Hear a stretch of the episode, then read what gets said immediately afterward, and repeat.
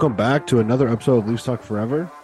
Um, it's been a while, but Scott and I are back. Uh, unfortunately, Kyle couldn't be with us tonight. He's at a Jays game, booing on the uh, shitty Toronto Blue Jays. Boo. Uh, uh, as you can probably tell just by Scott saying boo, uh, he's very sick.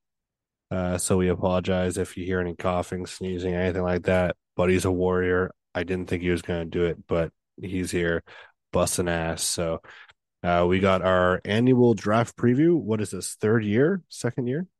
Second. Second. Um, we're going to talk a little news and notes around the NHL with Keefe uh, in Toronto, and then obviously some trades that happened, um, and our and our thoughts on those, and then we're going to get into a little discussion about the Leafs draft plans, uh, so on and so forth, and then a few other things that I thought of last night just to talk about.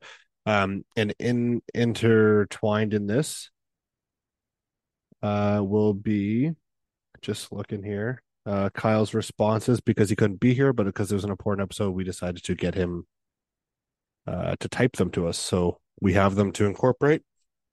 So let's get into it. Without further ado, we will hit it with Scott. You want to talk about uh, Keefe and your opinion on him staying? Uh, sure. Uh, yeah, I don't agree. I thought for sure once Kyle Dubas left that Keefe would have been out the door not long after. And then they said they kind of wanted to wait until the new GM came in to make a decision, which again really doesn't make sense to me because Brendan Shanahan could have just fired him.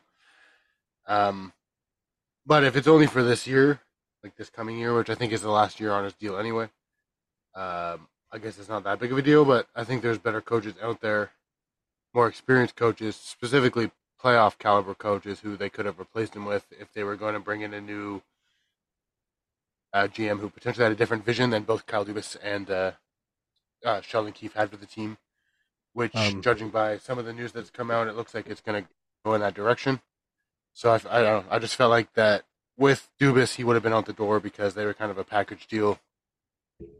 But if you have to put up with him just for the next year at least, I guess that's not that big of an issue. Scott, we have some breaking news coming down the pipe. Uh, Tyler Toffoli was traded from the Calgary Flames to guess where? Uh, Montreal. No, the New Jersey Devils for Sharangovich and a third round pick. I'm just going to take a second and talk for a minute. This is my Sid Six era rant. About uh, what was that Wednesday, Thursday? I wrote an article about uh, Tyler Toffoli in Toronto uh, potentially as a fit, and people were saying. So I, I did a little research. People said second round pick. So then I did an article based on draft picks or prospects that equaled a second round pick. Scott knows this. I was getting absolutely destroyed in the comments, whooped, ripped, insert whatever you want there about that trade and about how I was an idiot and who wrote this. And now, not even a week later, he's traded for Sar- Sharon Go- who was their third or fourth round player, and a third round pick. When I said they should trade Tyler Toffoli to the, uh, sorry, they should they should acquire Tyler Toffoli and trade Nick Robertson and a third round pick. So fuck you guys. Anyways, back to your regular scheduled program. Scott, back to Keefe. Uh, why are you talking like that? I think it's just his microphone. What's it sound like? Like you're doing a news report. Oh no, I I didn't mean to. No No, news like- reporting. Like not your, not like the mic sound. It's just like the the pattern of your speech that you were talking. oh, that was like supposed to be like a that was supposed to be like a, a sarcastic fu kind of speech. You know, like the lights are dim. It's Oh, on me. Yeah, it didn't it didn't come across as that at all. By the way, so Oh, okay, well that's how I that's why I said six is Sarah rant because it's like the the lights are dark, shit's happening. Oh, uh, yeah, it didn't it didn't happen.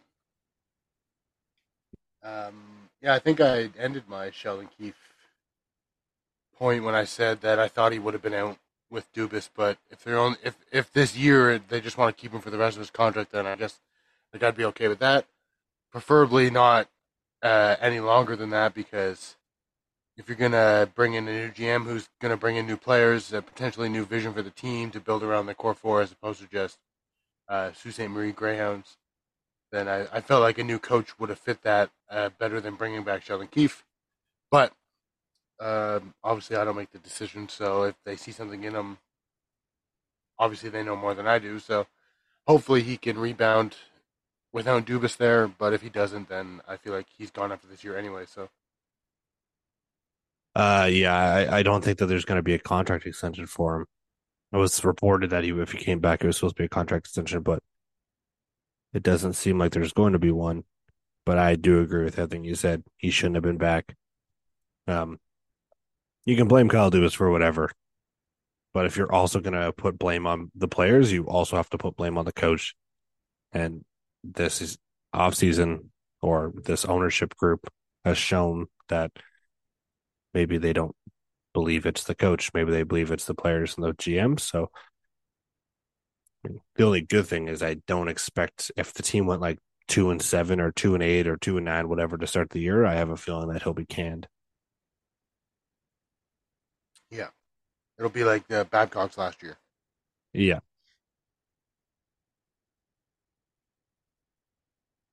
Um so yeah, he they're still searching for an assistant coach because Spencer Carbery um, got a job and got a promotion to the Washington Capital uh, Capitals as their head coach. Um, some thought Travis Green. Travis Green, I think, is going to the Devils. Excuse me. Um, and then also they thought uh, Mitch Mitch Love from the Flames, but he's joining Spencer Carbery in Washington. So um, the search continues for that one. Scott, if there's anyone out there, I think we might agree on the same guy. But if there's anyone out there, who who would you want? Uh, well, I mean, obviously Bruce Boudreau, but I doubt he'd be um, assistant coach.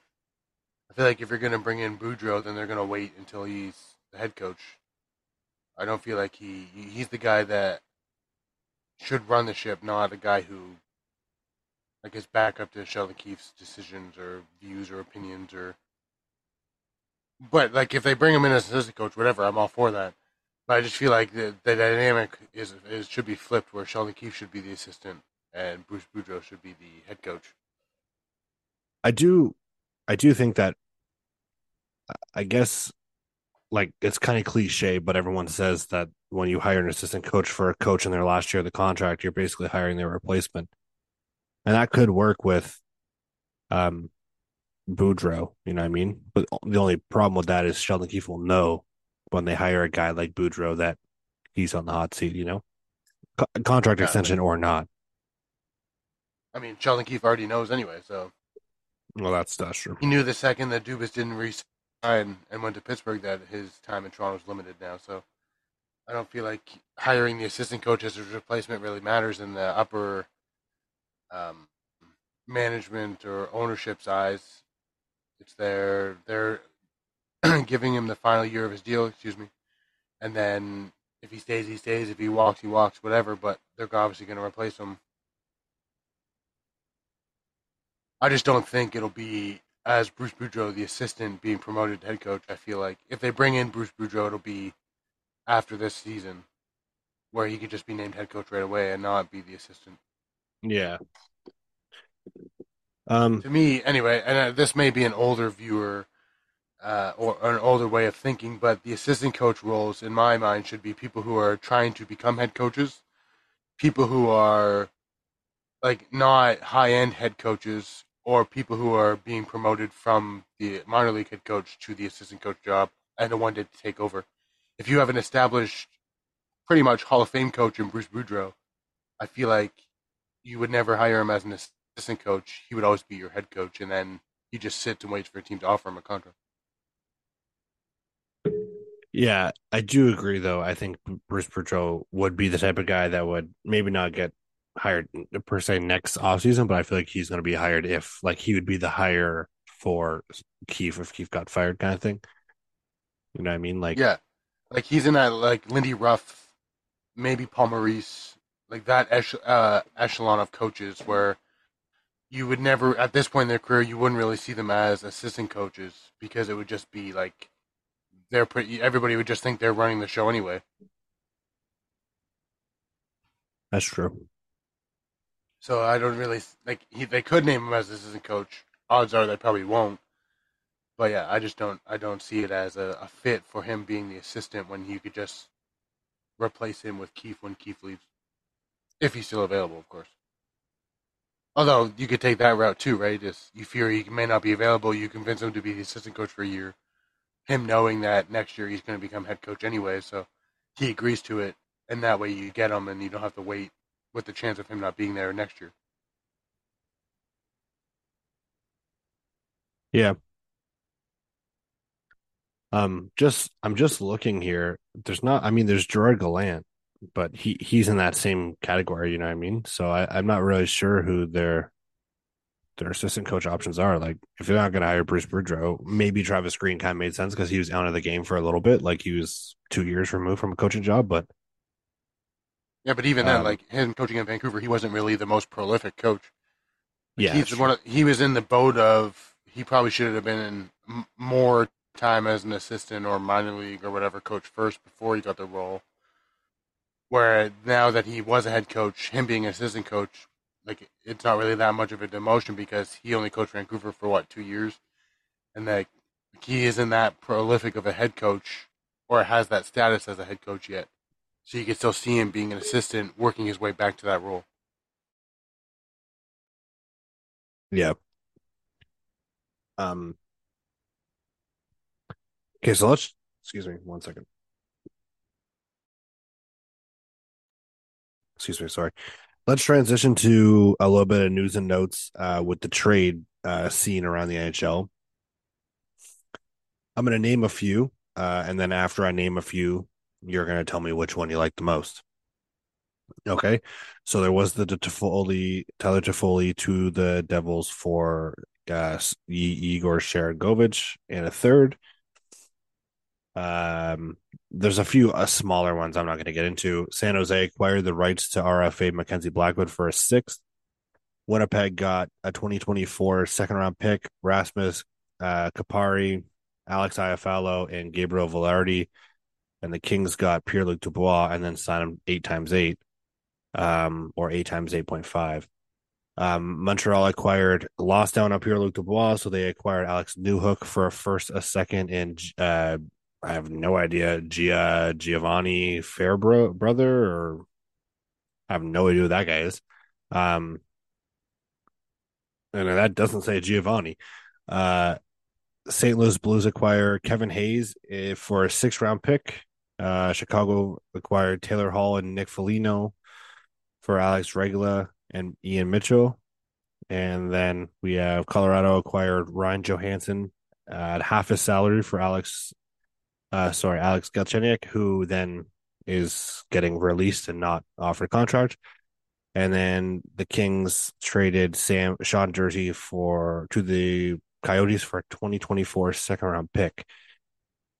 Like I said, there are some minor ones. Which one of those ones stand out to you as maybe not one that you personally like or or whatever, but the one that excuse me that you think is going to have the biggest impact on their team?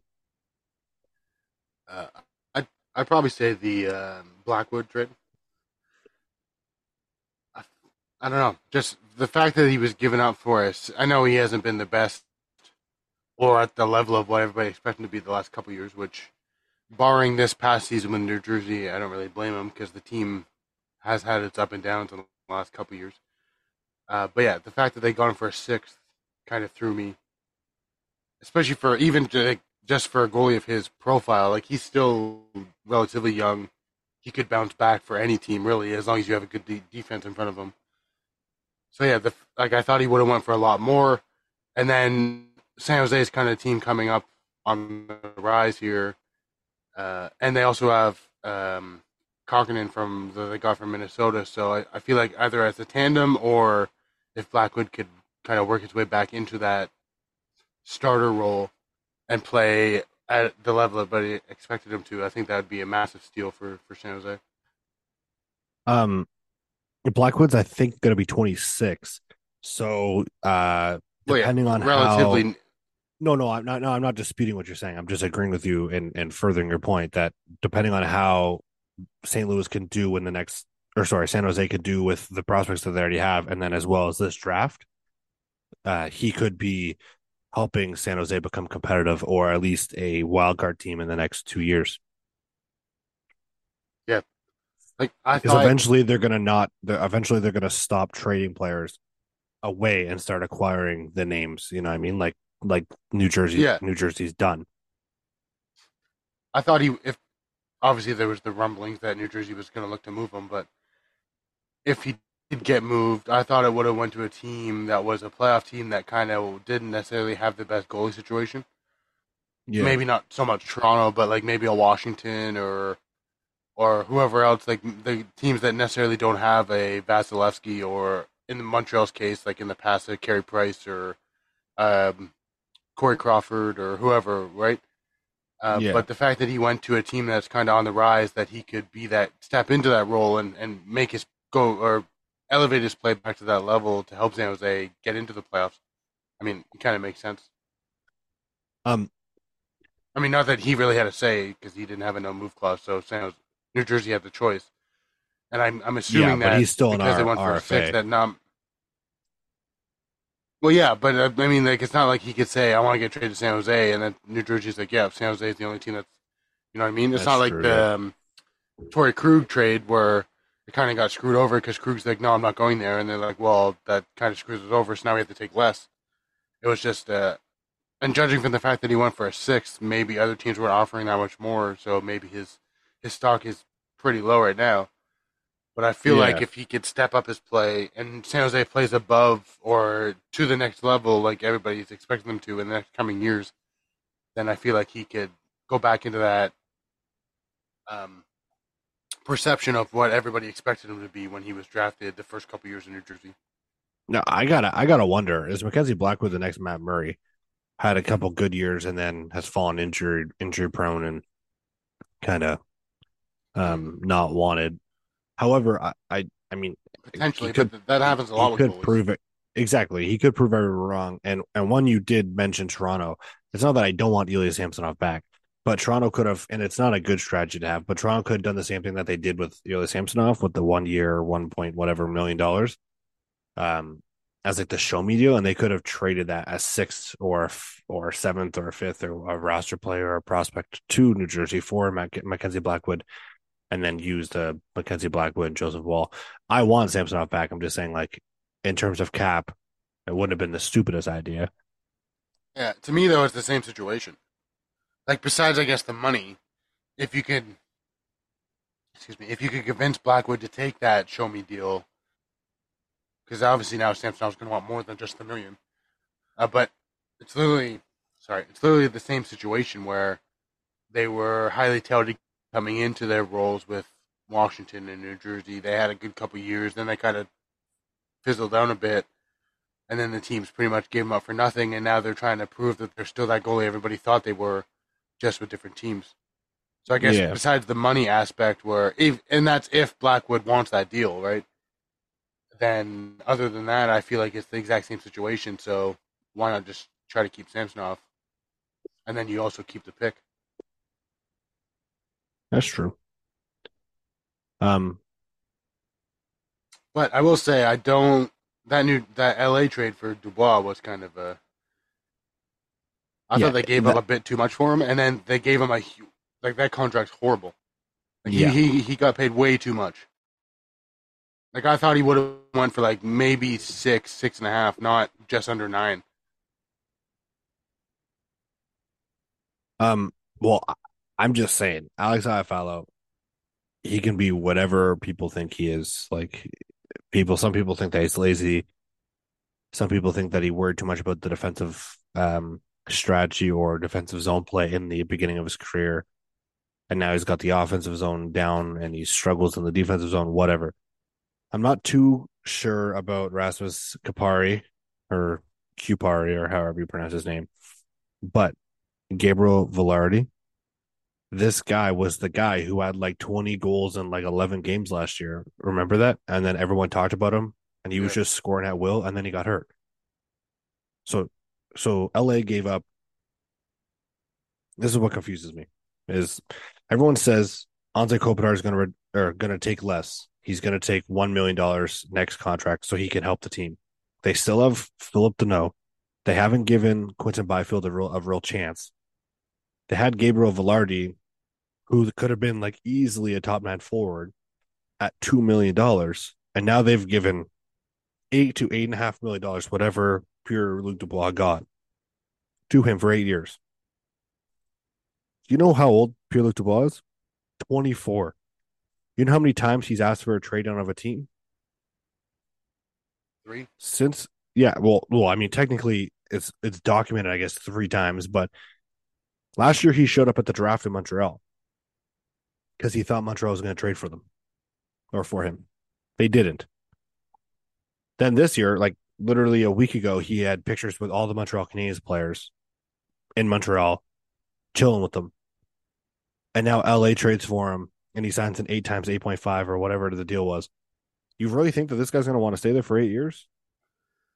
Uh, Like that's no. just, yeah, that's just dumb to me. The ultimate goal for him is to get back to Montreal.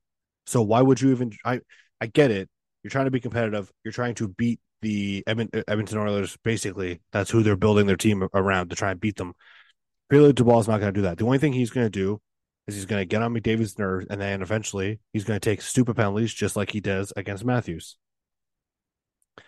To further my point about the Montreal thing, you could tell how bad Montreal wanted Pierre Dubois because once they once the deal is basically in place and they are working on a contract, Montreal sent a first, a second, and Fairbrother, whoever that is, who I think they drafted like last year, uh, to Colorado for Alex Newhook to try and replace Pierre Luc Dubois.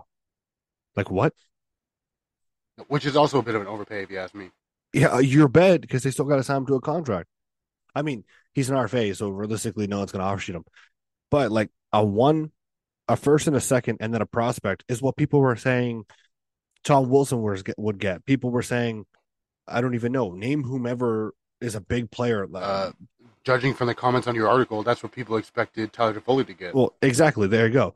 Now, uh, I think it was Patrik Allvin from from Van, from Vancouver said he is under the impression that the reason why there's so much trade this year or this offseason, and there's going to be so much trade this offseason and at the draft and at free agency is because teams aren't the best or aren't the most satisfied with the free agent class and their asking price.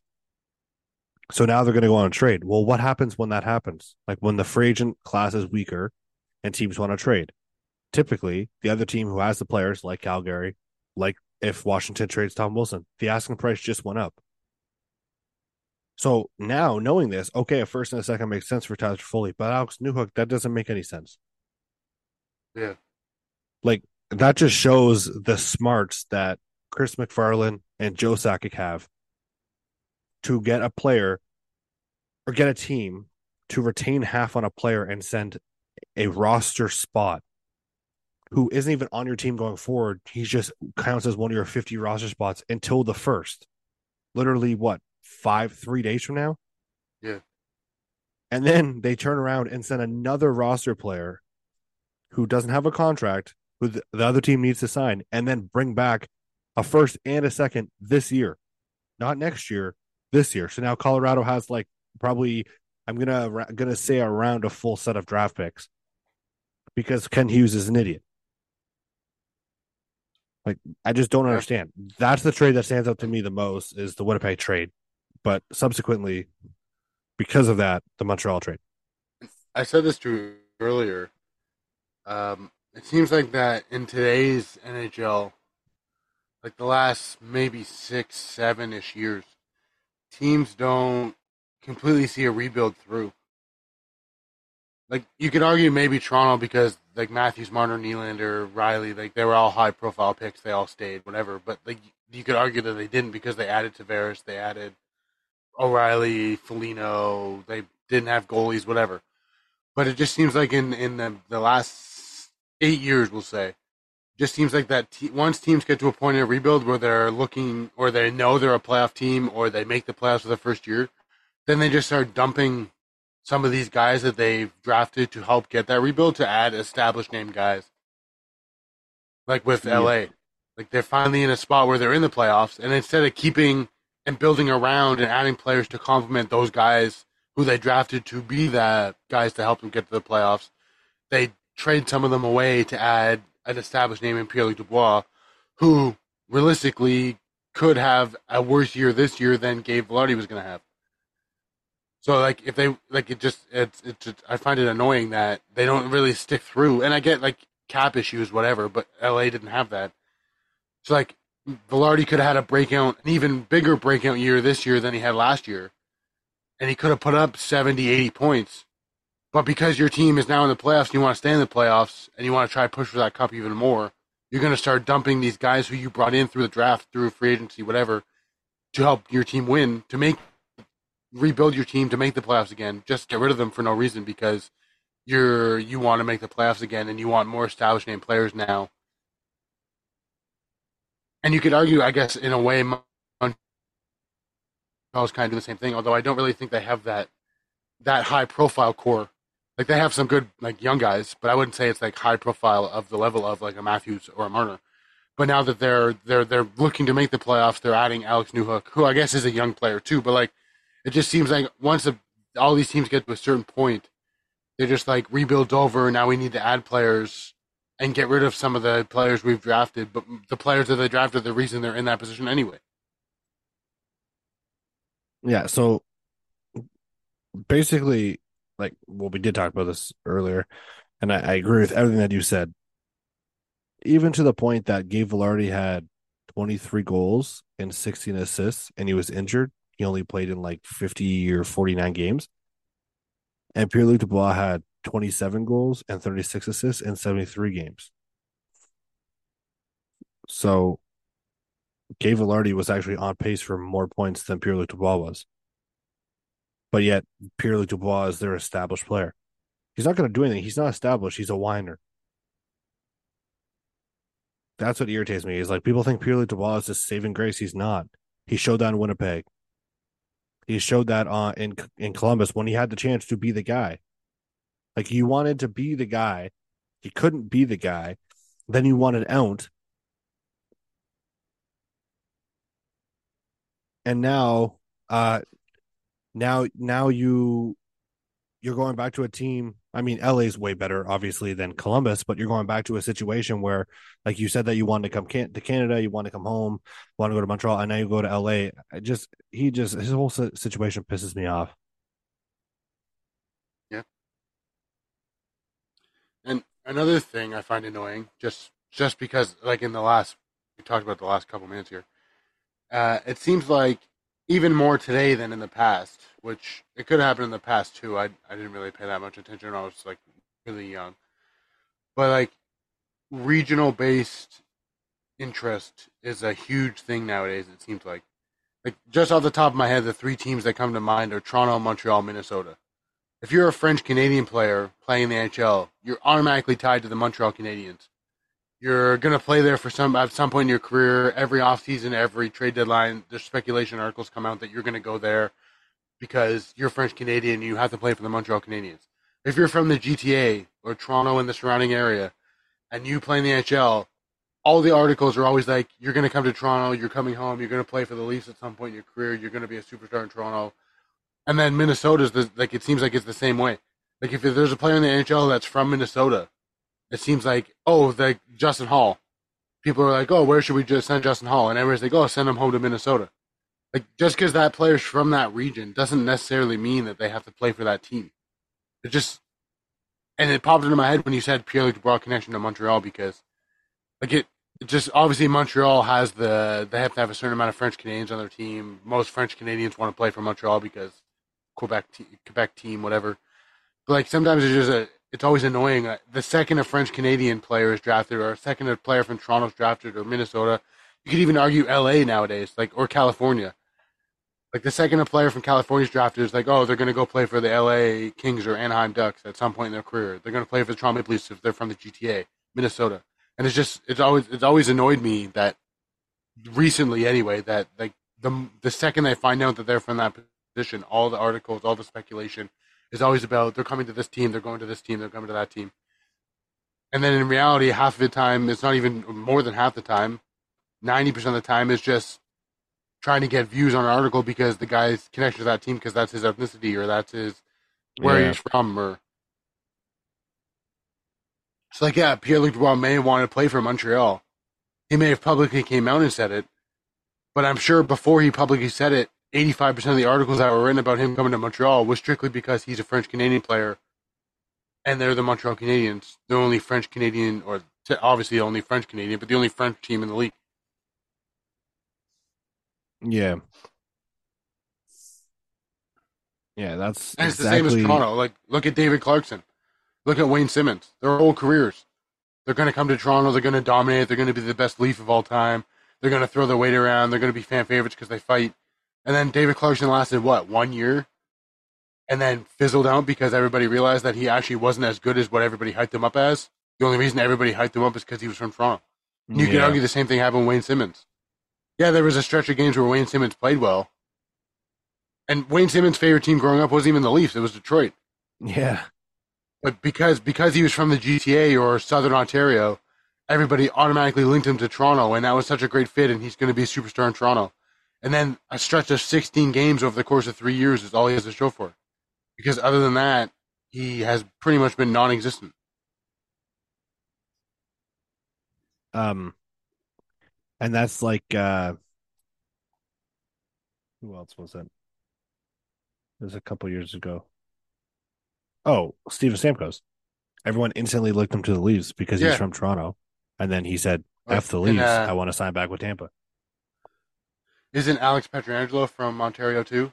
Yeah, from and Toronto. he was linked to the Leafs, and all these articles came out that he was supposed to be playing for his hometown team, and and then it came out afterwards that him and Toronto had never even actually talked to each other, and he was never come to Toronto at all. They were literally on T on TSN saying Pietrangelo to Toronto, 100 percent done. Both both player and team have interest. They've talked to his agent. The contract's pretty much settled. And then he signs in Vegas, and then even his Carlo Colaiacovo was on TV saying it was true. And then Yeah, I know. a week after he signed in Vegas, it was revealed that he never actually he may have talked to Toronto at some point, but there was no deal in place. He wasn't even close to signing in Toronto. He, like they don't know where all these stories came from. Yeah. I'm not uh not surprised. Um this segment took a bulk of the time. I don't care how long we go for. Um I'm I'm shocked though that I I thought that we would have just quickly ripped through that, but then we started talking about trades and trades are exciting. So um let's take a 4 second breather. Um actually no, we'll do the ad break later. So, um, you want to get right into the discussions? Uh, sure. All right, so we're going to switch gears to the Leafs draft plans. Um, Toronto has pick 28. What do we say? 28, uh, 153 and 185. So, first round, fifth round, and sixth round. Uh, this is where Kyle is going to come in as well. So, let's start with pick 28. Should they trade it, in your opinion, or should they keep it? If they do trade it, who would you want them to get in return? If you choose Uh, keep, if you choose choose keep, who would you? You choose keep. Okay, tell me why. No, no, you just kind of cut out. I didn't hear the last part. Oh, sorry. That's because I thought my computer froze. Sorry. Uh, if you choose keep, who would you want them to pick? All right. Well, I am choosing keep. Sorry, just had to cough. Um, I am choosing keep. I'll go with Kyle first. Kyle said he would keep the pick and he would um, use it to draft Oliver Bonk, son of Radek Bonk, who's, a, I believe, a left hand defenseman or right hand defenseman. He's a defenseman for the London Knights. Thanks, Kai Dog. Scott, you good now? Yeah. Um, sorry, I said keep strictly because we know that uh, Matthews, Marner, Nylander, and by extension, I guess Tavares. But I think Tavares will take a lot less money on his next deal than he has this year or this deal. Uh, Matthews, Marner, Nylander all do ne- new contracts where they're all going to have increase in money, whether that's however much two, three, potentially even four million dollar increases. Your draft picks, your prospects developing, your guys you're going to draft in the future are going to come become even more important because you're going to have less less cap space to work around if you give those three players those bigger contracts. Um, so I feel like this year, next year, the coming years, they'll try to either keep as many picks as they can, or maybe even try to add a few more, just so that they can have that cycle of guys coming in and out of the team while Matthews, Marner, Nylander are here. Uh, so I had three players in mind for the first pick. Well, buddy's I done his homework. Started. Yeah. Um, so the first player I actually wrote down was also Oliver Bonk. Uh, not just because he's a defenseman. Toronto's defense has notoriously been shaky at best over the last couple years. Um, they have tried to improve it, but specifically because when I looked at his stats, he seemed his scouting report anyway seemed to be that he was a mass like um not a massive but like a physical presence shutdown defenseman who like was ex- excelled in the defensive zone. But then when I looked further into his stats, it also seemed like he had the potential to develop into a an offensive uh, style guy too, so more of a two way because he had 40 points in 67 games last year with London. Obviously, you could chalk that up to who he played with. London, I think, had a good team last year in the OHL, so depending on who he was on the ice with, points would have came. But the fact that he all like had 40 points and he's more, judging by his scouting report, a defensive guy, like um, stay at home, physical type defenseman, but still put up 40 points, seemed like a bonus to me. Where the Leafs could use him and develop him into both, uh, like a either a defensive juggernaut or an offensive player, or keep him as a two way, because they seem to have a mix of either offensive guys or defensive guys, but no one who can really do both at an at a higher level. Uh, the next guy I wrote down was um, his name is uh, Daniil Boot or Butt. Sorry if I mispronounced that. From uh, Europe. He is a left wing, 6'5", 195. So a bigger guy who could replace the guys in the bottom six. Obviously, it'll be a few years if they draft them, of course, till he makes the team. But it seems like Toronto has a rotating door of guys coming in and out of the bottom six, whether through free agency, through trades, through minor league call ups, up and down this year I think was probably the best bottom six we've had in a while. But with Aston-Reese potentially leaving, David Kampf potentially leaving, Noel Acciari maybe on the way out in the next couple years, uh, you could add him as a replacement guy so that when those other big, bigger, more physical, gritty, dig in the defensive zone or offensive zone style players leave, then you could have him to replace them with. Uh, and then again, when I looked into his scouting report, he also seems to be scouted as an offensive style guy, which struck me as odd because he's six five. Um, but it says that he uh, he's good at his stick handling and his puck moving ability, which again, as a bigger guy, isn't necessarily a go to when you see that he is six five. Most of the time, you see a six five guy, you think he's a physical presence who just throws hits. So if he can come in and be a middle six guy for the Leafs after I draft him, I think that's only a bonus. And then the third guy I wrote down for the first round was Bradley Nadeau, Nadeau. Uh, the only negative I have against him is he's a college player right now. So you have at least four years potentially of him not being on the team in the minors. Uh, he's a little on the small end, only 5'10, 177. But he, at least from his stats I saw, and it was only in the BCHL, so he didn't even play junior hockey. He jumped from the BCHL to college. But last year in the BCHL, he had 113 points in 54 games. So if his game can transition from that to college and he still puts up those offensive numbers, and then from the college to the NHL where he could still put up those offensive numbers, uh, that would be a huge blessing in, for the Leafs because at that time, Matthews, Nylander, Marner's con- new contracts, if they all resign to five year deals, will be ending or on the way to ending, and then you could shuffle him into the lineup and he could at least replace one of, if not more than one, if more than one Leaf. So I kind of went with a two-way defense, uh, offensive forward, and more of a, in my head, what should be a physical defense, but also has offensive upside, or offen- offensive forward, but also has physical upside. Sorry. Um, can't lie, man. I also had Oliver Bonk. So does pretty Yeah, much the list I saw, they else. had. Uh, I can't remember his name. His last name was like Sale or Saleh. I I don't know. Like he had Oh, accents yeah. in his name, so I don't know what where he's from and how they pronounce it. But the list I saw had him, and he didn't. Like these three, I saw I like better, but I don't know much about him. But it I, just I uh, thought it was weird because we all went Oliver Bonk, but other people seem to have went away from that direction. Yeah, and like so one guy that I saw that Toronto really had interest in in, in drafting was Gabriel Perreault, Yanick Perreault, formerly former Canadian son. However, he's he broke Austin Matthews' scoring record in the uh what's it called there? Uh, the development program. Yeah. So he moved up and I think into like the top 15. And it's Edward Sale, right? Ed, Edward Saleh or Sale, yeah, Yeah, like his from- last name had an accent. I don't know what country he's from. Check. Yeah, so it might be Or Saleh, but but yeah, it's spelled Sale in English. So Yeah. Um, so to kind of go off what you said, I don't really know to be honest with you. I had Oliver Bonk.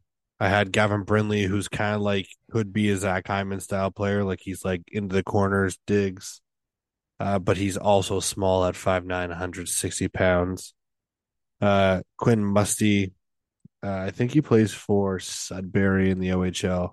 He's 6'2", 203 apparently he's got some like JVR level skills. So, um, I mean, if we're going with what you said in the replacement of the bigger players down the road, he could replace Jonathan or John Tavares' skills because he has that. Um, and then there's Otto Otto Stenberg. He's a regular sized dude, 5'11, 170, 176. Apparently he's a dog. Like he's like a bulldog mentality. He just never quits. Um, the one I'm gonna butcher this guy's last name. I don't even know how to say it. I've been looking up this up for like the last five minutes. His name's Michael Harbaugh. I feel like I butchered that so bad. He's a goaltender, 6'6", 196. I feel like that name pronunciation oh, is just label. Is- is that it? Is it yeah, H because R the A H- B A Yeah, because the H is silent. Yeah, Yeah, that pronunciation. I was gonna the write it down too. Actually, that's funny. Um, Yeah, it's like uh, Hronek. H R O N E K, but the H is sometimes pronounced as silent. well, it's kind of like raspberry too. Oh yeah, yeah, yeah. yeah the P is silent. Um, Yeah. so the reason why I put him down is because like when, when people talk to him at the scouting combine stuff, he said that he'd rather win a Vezina than a Stanley Cup. Um, which I mean, down the road, you obviously could win a Stanley Cup if you're a Vezina winner. But something about that, it's like everyone says they want to win a Stanley Cup. The fact that this guy wants to win a a, a uh, individual award that isn't subject to hurting his team. Like for example, if I don't know, uh, Gavin Brindley said he wanted to win the Hart Trophy. Yeah, that could be detrimental to his team because he's probably going to try too hard. I don't think it ever hurts to have a goalie that tries too hard. Um, but you could you could also look at it from the perspective of he's more in, interested in individual accomplishments than team accomplishments. yeah, but I mean, I guess you could, but I just, I just, that doesn't bother me. I'm, I'm happy that, I mean, I don't know, especially the goalie. I'd rather have a goalie that actually gives it his all rather than like look at the goalies that we've had come through here. Um, Yeah. and him and Joseph Woll down the road could be a potential one-two tandem. Yeah. Yeah, it's a little bit tough because Toronto has 28, and a lot of people have them at with Bonk, and um, there's another guy there. Uh, Musty was another guy. Uh, Height or Hyde was another guy that I've seen people have. Um, I know that they talked to Axel Sandine Pekala, um, or Piccola, but he's supposed to go in the top 15. So, and I know that they talked to Stenberg too. So, Oh, yeah, I was gonna write him down too. who Stenberg? Yeah. And there's also um no, never mind. He's not in the top in the in the first round. So but yeah, so those are oh here here's another guy. Not that Toronto would ever get him because it'll probably be virtually impossible to. Uh there's another goalie. His name's Adam Gajan. Gajan. I think he's Czech, but he plays in Sweden. And apparently he's supposed to be good too, but he's a second rounder. Not saying that Toronto would use their first round pick to select a second, but there's also the Well, possibility that if there was no one there and they wanted this guy, they could trade their first, get a get a second and a third, and you're only moving down like you would only need to move down. He's supposed to allegedly go in the 50 to 60 range, so you would only move down 20 picks, get a guy you want, and get an additional draft pick, which could be helpful to the team. I thought I was muted. um, so with that, we'll move on to what round five? Round. Oh, oh, wait, sorry. Yeah, I said Kyle's right. Uh, Um, yeah, Bunk. Okay, and then for Kyle, I didn't necessarily give you guys um when I talked to you guys last time last night about it. I didn't really give you guys um. I mean, I, I I I left that up to you guys. So I said you could either give me specific players as to who you'd want in the fifth and sixth round, or you could tell me what position you would want to focus on. So Kyle's response to that was, um, I would focus on picking a, a forward in the later rounds. So I'm going to assume that he wants a forward in both rounds, or potentially even one. But at round five and six, it's usually in seven, it's usually best player available. So let's go to you, Yeah. Scott. With do you have a couple options, or do you just Yeah, I got two guys for round five and then one guy for round six. Okay, so let's go round five. Let's go to you. Uh, you start. Okay. So for round five, I had uh, Beckett Hendrickson, who is the son of Darby Hendrickson. Uh, one second, I accidentally backed down to the page. Uh, he's a left wing. He's also one of the reasons why I said they should pick him in the later rounds. He's also projected to have gone to college next year. He's the University of Minnesota, so that gives you four years to continue those skills he shows. Obviously, later round pick isn't necessarily as high profile as a first round pick, so maybe the the college route is the better way to go because then he can continue to develop. Uh, what I found interesting about him though is that Elite Prospects and NHL Central Scouting had him listed in the top 100, but um, Daily Faceoff, Draft Prospects Hockey, McKeen Hockey, and FC Hockey all had him in the hundred or later round. Uh, and from the looks of his page here, he's not necessarily a high profile offense guy. He's more of a, a puck handler, passer. Apparently, his, his passing skills are incredible. Uh, this little blurb says he can hook pucks around sticks, slip them under uh, skates, toss them over sticks with no wind up, even off the backhand. And he's also apparently good at, at plugging and opening lanes, offensive and defensively. So if you can kind of develop him into a middle six guy as a late round pick through college, through minors, and then NHL team, I feel like that'd only be a bonus for Toronto. And then the second guy I had written down was a defenseman from Finland. His name is Emil uh, Pieniniemi. Um, and he, not necessarily the greatest offensive guy, but he was seemed like more of a defensive guy from his stats here. Uh, he only put up six points in 17 games for the international junior team, and then 13, 13 points in 31 games for the U, uh, under 20 SM Sarja team and Carpat under 20. Uh, but yeah, so just another defensive, potential defensive guy, 6'2", 170. So when he has a bit of muscle for his NHL physique, uh, he'll be potentially develop into a defensive stay-at-home guy who Toronto seems to be interested in adding now that they have Liljegren, McCabe, and Rielly for their offensive options, and Gustafsson if they keep him, of course. Oh yeah, I forgot about Gustafsson. Um, I are you done? Uh, yeah, just the Henderson left wing and uh, Piananemi, if that's how you say it. Sorry if I butchered that as the defense. All right, so I'll go with my first pick, and I'm so glad you didn't take him here. I mentioned this on the Maple Leafs Lounge the other day. Uh, Christian Kostadinsky, Yeah, left-handed actually defenseman. I was actually going to write him down, but I figured you'd write him down, so I left him off my list. Uh, thanks, buddy. Uh, left-handed de- uh, defenseman, six foot five, two fourteen, one of the biggest guys in the draft. Let me tell you about this guy, okay? Considered a menace in his own end. A menace. We know a couple of menaces. We don't know any menaces on the Leafs, though. Maybe besides Michael Bunting. Anyways, he loves to play the body. Doesn't worry about the offensive ability. Just worries about taking guys out. He clears, loves to clear the crease. Good at it too. And the weird thing is, he's good at making the first like five foot pass. Who does that remind you of? The good five foot pass. Justin Oh, Holl. uh, Justin Holl. Exactly. Everyone says it. Well, listen to this. This guy could be the actual Justin Holl that everyone came to uh or dreamt to have, but never had. So if this guy's available and Toronto doesn't pick him, I'll be driving to Toronto to the Scotiabank Arena, wherever Brad Treliving's office is, and I'll be slapping that guy in the face because he made a big mistake not drafting this guy. Toronto has a lot of offensive ability, we know, but to actually have a defensive defenseman, homegrown, come on, why wouldn't you want that? Uh, second pick, not as interesting. Small guy. He's five foot nine, 182 pounds. His name is Hunter Anderson. Hunter Anderson is not related to Joey, although I thought, hmm, does make sense. I was wrong.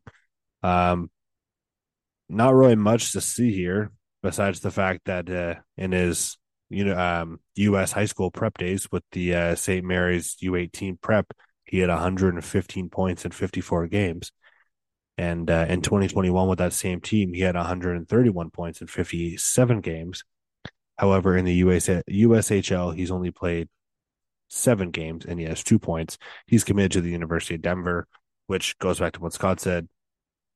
You sometimes need guys to go to university, to go to Sweden, to go overseas, play there for a few years, get better, develop, grow, mature, come back, whoop ass. So not that he's the biggest guy, but he could potentially turn out to be a guy um, that people really, really like. You know who that kind of reminds me of? That same style player. That same style player reminds me of Alex Kerfoot. Even if he puts up 30 points, he might be able to put up 40. But as long as he isn't wiffle stick like Alex Kerfoot, then we're fine. But that's the type of guy that came to mind when I saw this guy. I was like, eh, I'll I'll him down just because Toronto loves Alex Kerfoot. Um, now we'll move to the sixth round. Pardon me. Yeah. Oh, I was just agreeing with you. Oh, uh, we'll move to the sixth round, and Kyle obviously just said forward, so pick your poison. Um, Yeah. and we will do Scott again. You lead us off. I went different than Kyle here. I went defense again, uh, and I went with Canadian, uh, but playing in America, Larry Keenan, or potentially playing in America.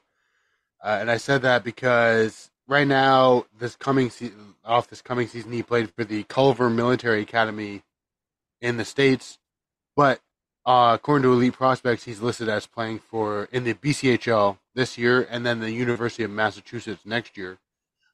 So I picked him similar to why I picked Hendrickson is because he has at least four years of college plus the year in the BCHL of development to go before he can come to the Leafs. That'll give him a little bit of time to progress his game, and it'll give the Leafs a little bit of time to, if they're high on him, fill a spot for him because five years from now, who knows what the defense will look like. Uh, but yeah, he's a left-handed shot, which I mean isn't necessarily a bonus for Toronto, but he's a big guy, 6'3", 185, So those years in college, plus if he goes to the minors for a year or whatever to add muscle to his to his frame, would only be a bonus. And uh, he also apparently is a smooth skater and a and a good puck handler. So a big guy with more offensive upside, as uh, the last couple of defense I've listed off, uh, would only be a benefit Toronto because, like I said, their defense in the last couple years have been kind of makeshift, mismatch here and there, add player when needed. But if they can start to develop some of these bigger physical players who have offensive upside, who can turn into high end uh, two way players, then that obviously again is only a bonus for the team. Yes, sir. It is a bonus, and that's the the difference between Scott and I and Kyle. We just are going for what Toronto needs. Kyle just wants forwards. Um, and you only had one. Uh, yeah, well, I only picked one because it was the sixth round, and usually later round picks don't work out. So I didn't really Yeah. bother to look through a whole bunch of players. I looked through a couple, and then just picked the one I like the best because there's a chance he could make it, but more than likely he'll be. And if he does make it, he'll just be like a six pair guy, uh, potentially, of course. But so I only wrote I wrote three for the first, and then two for the fifth, and then one for the sixth, just because as the rounds go, the less likely they are to make the NHL. That's true. Um, And once I get to this round, it's or these rounds, it's essentially best prospect available based on what the scout in that region says. So, um, all right. So I got two. Well, I'm gonna I'm gonna do three just just because two of them are funny. Uh, my first one and the one I hope that they draft is Cole Knuble, uh, from the USA, 5'10", 170 pounds, son of Mike Knuble. I don't know if anyone remembers him, but he was around. Um, Cole Knuble is essentially what Toronto would need on a line with if we're spreading these lines out, let's just say the first line, Matthews Marner, second line Tavares Nylander, third line Matthew Knies and Robertson. Let's just say those are the lines. This is exactly the type of guy that you're going to need. Although he's a right wing, so it'll make it a little bit more difficult for that to work on some lines. He gets down low. He's good at, da- at down low battles. He's good beyond the hash marks. He's good the sidewall. He's good the flank. But on top of that, he also has incredibly good hands. So he's he gets in front of the net. He's tipping like Joe Pavelski. Um, Toronto likes to shoot from distance, especially when they're uncomfortable. A lot of the shots came back like five feet in the playoffs. Having a guy, he's not a big guy, 5'10. He's basically Michael Bunting size almost. Having him in front of the net with hands of steel, deflecting pucks, getting getting rebounds, digging for pucks down low. These are the type of people that are made evident that Toronto needs. Exhibit A, Zach Hyman. Exhibit B, Michael Bunting. These people worked on the lines with the big dogs because they also have a dog in them. Um, Never secondly, do that again. secondly, Mateo Man. The only reason why I put this guy down is because the website I looked at said that he was six foot forty five. I don't no, know. Probably six foot six foot four and a half. Yeah, I know. Okay. Just they they just put six foot forty five. So, anyways, uh, I actually don't know anything about him besides that he's a right-hand defenseman. He's two hundred and twenty-five pounds, but he kind of has that Justin Holl makeup. So we're gonna skip over him. Just mention him because of that. The actual second pick that I want is no one other than Marcel Marcel, six foot four, ah, two hundred forty-two pounds. I mean, you can't go wrong with a guy with the first and last name that are the same. Well, I mean, I guess you could because Ivan, Ivan, Ivan. Yeah. Um, but anyways, uh, he got invited to the Detroit's camp after I think he went undrafted last year. I'm gonna assume that he didn't have any kind of um signing or anything there. That's why he's back in the draft. He's a six round pick. He's probably like it's right now saying that these websites are saying that he's probably going to go to a team like Montreal because he's going to be a higher end six round pick it could make sense with Slafkovsky being, I think he's Slovakian, but like that kind of, and then they have the other guy there.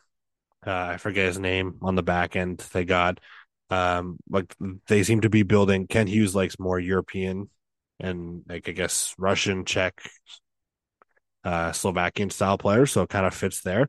But if Toronto has a chance to get this guy, why not? Just on his name alone. Like and and one second, sorry. He also has like he he also has skills. He made the World Junior team. He's made the under 18s. He's made the under 16s for uh, Czechia every time. I think he was on the Olympic team. So he obviously has skill, just not enough. So to me, this is like a Pierre Engvall kind of pick. You pick him. He's big. You hope that he can skate fast. You hope you hope that he has the the heart to get there. And then when he gets there, you just use him in a depth role. I'm not saying this guy's going to ever come an NHL player, but he is an interesting left-handed right winger, though. So, I mean, I don't, I don't know, I don't know what people think about that, but I personally think that's more normal than having a right winger on the right side and a left winger on the left side. That's the type of stuff I like to see. So, with that, that concludes the draft coverage. Arraf, arraf. No, stop. Yeah. Okay. Um so with that, we're actually going to take a break. We're going to get a word from our show sponsors, DraftKings. Raycon's show sponsoring uh, sponsorship is over for now. Uh, so we're going to get a word from uh, DraftKings. Not a lot to bet on these days. There's basketball, Sorry, there's no basketball actually. There's baseball, soccer, tennis, golf makes some money. So uh, I guess get out there and try and win some dollars because I I couldn't even help you with a little betting segment. If our nephew is here, though, he'd help you, wouldn't he, Scott? Uh, I'm sorry, I wasn't listening. What? I said if our nephew was there, he would help us. Do what? Help us with the betting segment. Oh yeah, Except- yeah. Except not actually, because I don't think he's really won any money off betting. He just he likes to pretend. Anyways, uh, we will be back. Write down the promo code THPN for the Hockey Podcast Network, uh, and we'll be back after these words. New customers, download the DraftKings Sportsbook app and use code THPN. Bet just five dollars and score one hundred and fifty dollars in bonus bets instantly. That code THPN only at DraftKings Sportsbook. We're back. THPN. Write down that code. Win some money. Donate to us. Easy solution. Uh, so now we're going to focus on a little bit of uh, business uh, that's not draft related uh, around the surrounding the Leafs. So we've got uh, we've got Matthews and Nylander's contract extensions.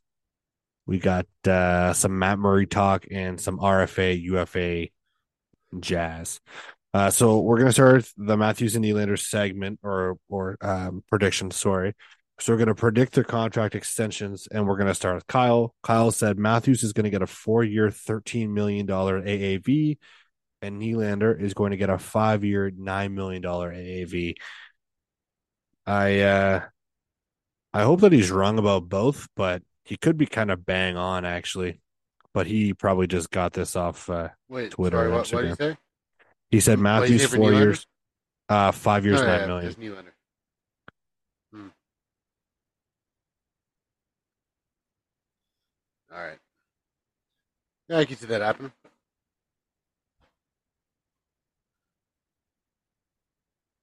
It's um pretty similar to what I put down too. Actually, I put my Nylander five years, nine million, and I put Matthews five years, twelve million. You said sorry, what? I said Nylander five years, nine million, and then Matthews five years, twelve million. Okay. Um, you guys are all wrong. It's clearly gonna be, Yeah, sure. buddy. Let me come in here. It's gonna be Matthews, four years, at twelve point seven million dollars, twelve point seven three four million dollars, and then Nylander is gonna get uh eight times eight point eight. Book it. I Yeah, hope that, you're uh, right. buddy. I was the most specific. Yeah, but there's no point in doing like 0.73. Just Wow. round it off. but then I'd be wrong. Because I mean, so when he obviously, like for he may get a he, he may get a 12.7 million dollar contract, but like, is there really a point you saying that specific? Because then if you're wrong, it just makes you look like an idiot. Yeah, but also if you guys say nine million dollars and then he signs for like Nylander, say he signs for eight point, I don't know, let's say eight point eight five, and I said, oh, I'm just gonna do eight million dollars rather than rounding it, then you guys are gonna be like, oh wait, never mind, Okay, I'm right. First of all, you gotta learn how to round because if it's 8.8, you just round up to nine. You wouldn't round all the way down to eight. That's 800 million or 800 million, 800 thousand dollars he's losing out on. Buddy, I was taking a sip of water. I almost spat on my laptop. Eight hundred million. Spencer has 690 dollars and needs to round off. He's just like, here, just take 600. no, buddy. What I was trying to do was the Price is Right thing, but then you guys went over either way. So. Price is right. If you Yeah, Suck but it, we're still closer than it. eight million. buddy. You're wrong. Just admit You're, it. you're one hundred and fifty thousand dollars off, so you just round down to eight. like what? No. All right, let's just make these rapid fire here, buddy. Okay. So we got the contract extensions in place. Yep. Now we got a little Matt Murray action. Matt Murray, what do you do with him? Buy him out, trade him. him. No point in buying him out. The only way I can see them buying him out is if nobody wants him. Then you have to take the cap hit. even if it's only going to be like what one and then 1.7 million or whatever. But at this point, with the cap situation, and you need the cap room to re-sign Matthews, Marner, Nylander, potentially Tavares in the coming years, you still have to re-sign all the guys who are RFAs, UFAs, plus add maybe a couple other pieces. There's literally no point where buying him out makes sense. You just trade him for a pick, and then you're clear of the cap. Okay. Uh, some people are saying Pittsburgh might be interested. So see ya, buddy. Uh, yeah, I would probably trade him for. Um, you're probably gonna have to give up a pick or a prospect back. So I would probably do something like, um, I don't know, Hyde. Uh, I don't even. No one's coming to mind right now, and on top of my head, but someone like say, Yeah, like You- a Bobby you McMann You style or the rights. Like I'm sure there's prospects Toronto has that they haven't given a contract yet. That That's they true, yeah. You could just offer up one of those guys. That's true. The other thing is, um, there's also a rumor that Toronto might use him as a long-term injury relief and just try and figure out a way to make him not pass the physical. Or you throw uh, whoever, what's his name, Der-Arguchintsev. Is that the Yeah. guy who wants to go to Russia? You throw him he- in and then get like a six round pick in return. He might not go to Russia. Like the the situation there And is also, the Russian team that has his rights has offered him contract, but he doesn't want it. If he leaves Toronto, he wants to go to another Russian organization, and there it's not going to be able to happen with. or you, you go and play Pittsburgh, who has literally one of the greatest Russian players of all time, and of Geno Malkin. I feel like that'd be a draw point. That's, that's valid. Um, What? I said that's valid. Be a valid point. Um, and then the last one is two UFAs of the UFAs and RFAs that are there. Oh wait, I gotta read Kyle's. Uh, Kyle said about the Matt Murray thing. He said,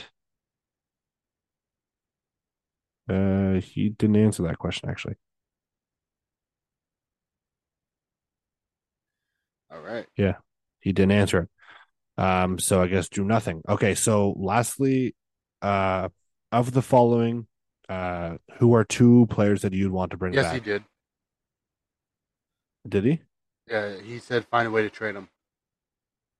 Oh yeah, find a way right, right there. Okay, so of the following, who are two players? This is rapid fire. Uh, of the following, who are two players that you'd want to bring back? Ryan O'Reilly, Bunting, Kampf, Kerfoot, Acciari, Zach Aston Schenn, Gustafsson, Samsonov. I'm leaving Holl off because we know the answer to it. Kyle said Schenn, Yeah, I would never Samsonov. Who are yours? Kyle said Schenn, Schenn Samsonov.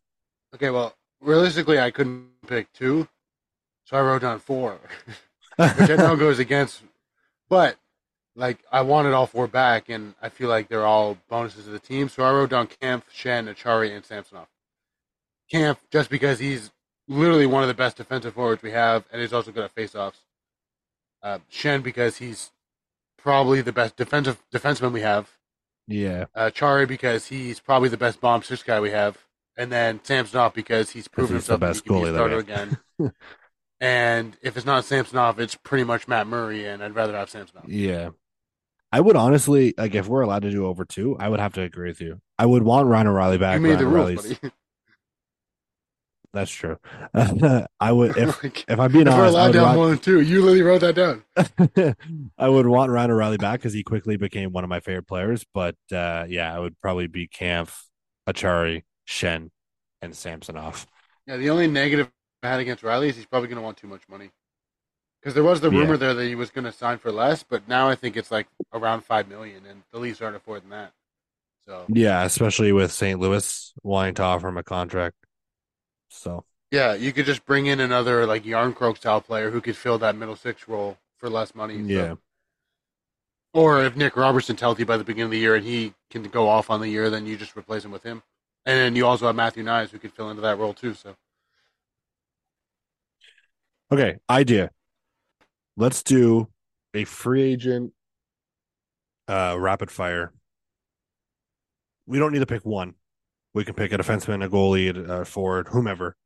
Um, let's try and aim for three guys. I didn't ask Kyle this because it just popped in my mind, so I apologize, Kyle.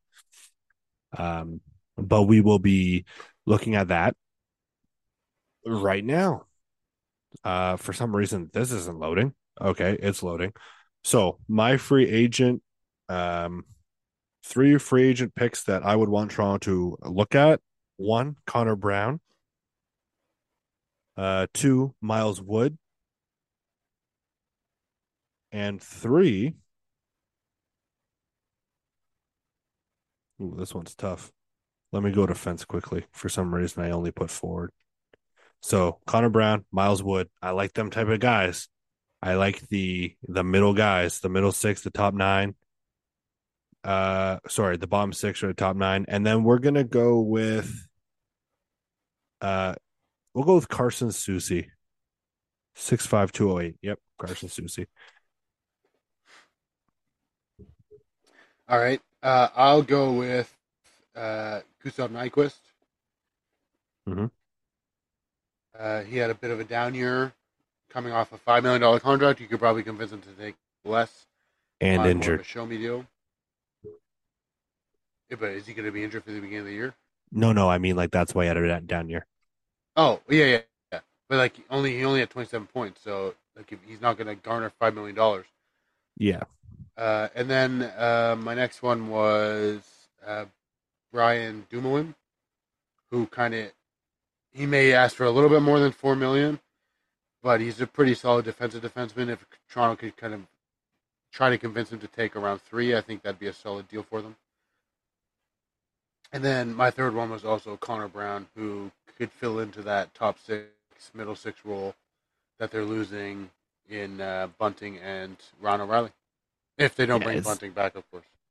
It's just so depressing that like it's just absolutely so depressing that he's just gonna go to to uh, to Edmonton. Like pretty much already Who, set in Connor stone. Brown? He was on some yeah, he's on some podcast and said like Edmonton would be the team that he'd want to go to the most. Yeah. Um, just I mean, quickly though, David's a draw, apparently. So well, and he he played with McDavid and juniors when that's when well, that's why Toronto drafted him when they did because he had like uh, one of the years he had like 130 points or something. Connor Brown. yeah, Like, um, an interesting thing for people to note is the RFA situation. So, like Samsonov last year, he got made available. He wasn't qualified, uh, which means typically people are going to offer you. I mean, depending on who you are, but there's a reason why they're probably not qualifying you. And Samsonov's case, they didn't think that he had what it took. Toronto gave him like one point, whatever it is, two million or whatever, and he showed that he could do it. Uh, a couple people to note that are said to be un or not go qualified or not be qualified is Jesse Puljujarvi from Carolina. He could go back to Finland or Sweden, like in that. Uh, well, he's from Finland, but he could go to the SHL. Uh, he could also stay in the NHL. Uh, Ethan Bear from Vancouver, right hand defenseman, and he's coming off two point two. So like, they're trying to move him though, but he could potentially twenty six years old. He could be a replacement for like the right hand side, Justin Holl. And then another one who was un, uh, made unqualified or announced that he wasn't getting qualified today is Maxime Comtois, who we talked about earlier. He's probably going to want to go to or Montreal. Let's be real, but those are a couple players to keep your eye on, as well as Caleb Jones from Chicago, also a defenseman, brother of Seth Jones. Um, could be an option. What are you doing over there, Scott? Oh, sorry, I was uh, fixing my mic because it got knocked over. Oh, okay. But he's just but he's just making so much noise. Um yeah, so no, it's cool. It's cool. Uh with that, that pretty much seals the deal. Unfortunately, with how the draft and free agency fell this week. I mean, it's not really any different any any other time. The draft is usually the last week of June, When is September agency? Saturday. Saturday? Yeah. Yeah, July 1st. So, like, typically it's no different, except last year it was different. The draft was this last week of June, and the and the free agency was July 7th, I believe, which made it a little bit easier us for us to um to do two pods. We won't be able to do two pods. That's why we did such a lengthy one. Uh, and we're on to summer uh, summer hours or summer podcasts, so it's going to be less sporadic. We're going to be back with you guys uh, for another one in the next two weeks, and then Uh, from there, we'll probably be looking at a couple weeks off. Me and Scott play baseball. Kyle plays baseball. Me and Scott played baseball for the first time in years this year, so it's been kind of fun and time consuming. Um, so we're gonna try and enjoy our summer and come back. But once basically the end of August comes, we'll be back regularly or as regular as we can with uh, podcasts almost every week, depending on schedules and and all that jazz. So make sure you check out our social media, our our website, or anything that you can rate, subscribe, review, whatever. Check us out. Um, give us a review, give us a rating. Comment on Twitter uh, who you think on these questions that we asked, and uh, from there, I might be putting like stay tuned on our Twitter page because we might be putting polls out tomorrow during the draft. Um, and lastly, before we sign off, the Hockey Podcast Network is doing a live stream of the draft with different podcasts. We, Scott, Kyle, and I didn't sign up for it. Um, so if you do like that kind of stuff, check out the Hockey Podcast. We'll try and uh, retweet that tomorrow so you guys can get a live stream of some of the other podcasts that are on here. Um, and other than that, just uh, yeah, stay tuned, enjoy, have a good summer, and uh, we'll chat next time. Thanks.